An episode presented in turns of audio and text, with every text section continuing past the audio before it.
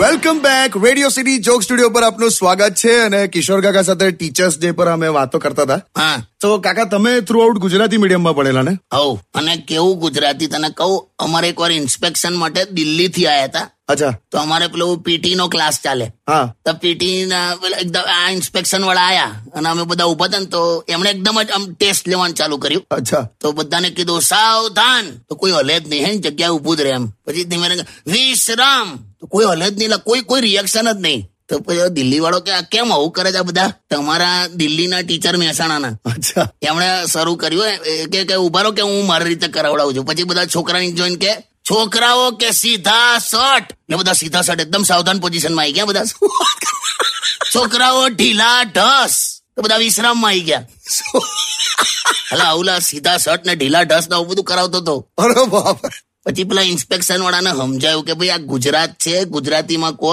તમે એમની રીતે સમજાવો પણ આવું હતું યાર હા બાપા પણ એટલે તમને અમ, એટલે ઇંગ્લિશ આમ તમને ફાવે તો ખરું જ ને ઓફકોર્સ આઈ નો ઇંગ્લિશ લા પણ નબળું એમ uh, I can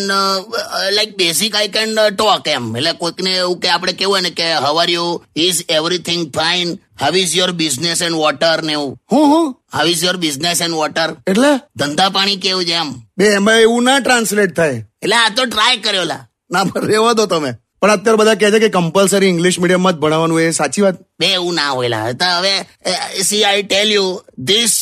talk has no asthma શું શું this talk has no asthma એટલે આ વાતમાં દમ નથી એમ ના તમે છે ને ખાલી ગુજરાતીમાં જ બોલો ને ચાલશે એટલે આ વાતમાં દમ નથી લાગે તો જો ભણતર મહત્વનું છે લા, ભાષા નહીં પણ તમને સાંભળ્યા પછી એવું લાગ્યું કે શાયદ ભાષા શીખવી જોઈએ એમ આ તો કઈ નહીં તું ગીત વગર ને હોશિયારી માર ખોટી સારું